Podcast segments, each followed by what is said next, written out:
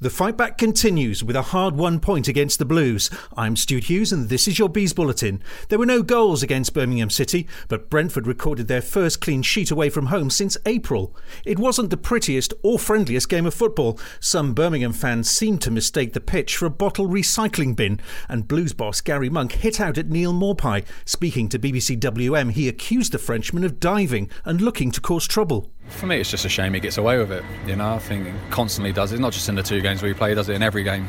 Look, from my point of view, it's not my cup of tea. I don't think that's really what people want to watch. You know, players just throwing themselves to the ground, trying to get players sent off every single game continuously, and nothing gets done about it. But Mick Cabell and Kieran Brett praised the improvements in Brentford's performance.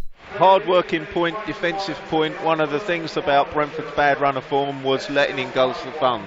That's a clean sheet away from home. Birmingham on the back of two wins, they were going for maximum points over Christmas. We stopped them and we stopped them well. Every player played well, every player played hard. Really, really good point. Clean sheet will please Thomas. I can't remember Dan Bentley making a serious save today. I thought Jeanvier was an absolute man mountain in front of him. Superb defensive performance.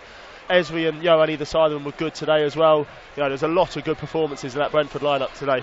Thomas Frank said the result proved that after the struggles of recent months, the boys are finally on the up. I like uh, the mentality change in the squad. If we can't get a three point for various reasons, maybe a little bit lack of quality on the day, then we need to get one.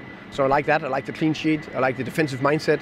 Six weeks ago, I, am positive we would lost this. So there's a big cadeau to the team, to the boys in there, and the developing uh, of what we have done uh, the past weeks. So Brentford are now unbeaten in three and return to Griffin Park to face High Flyers Norwich on New Year's Day. I'm Stuart Hughes. Listen, subscribe and share at beesbulletin.co.uk.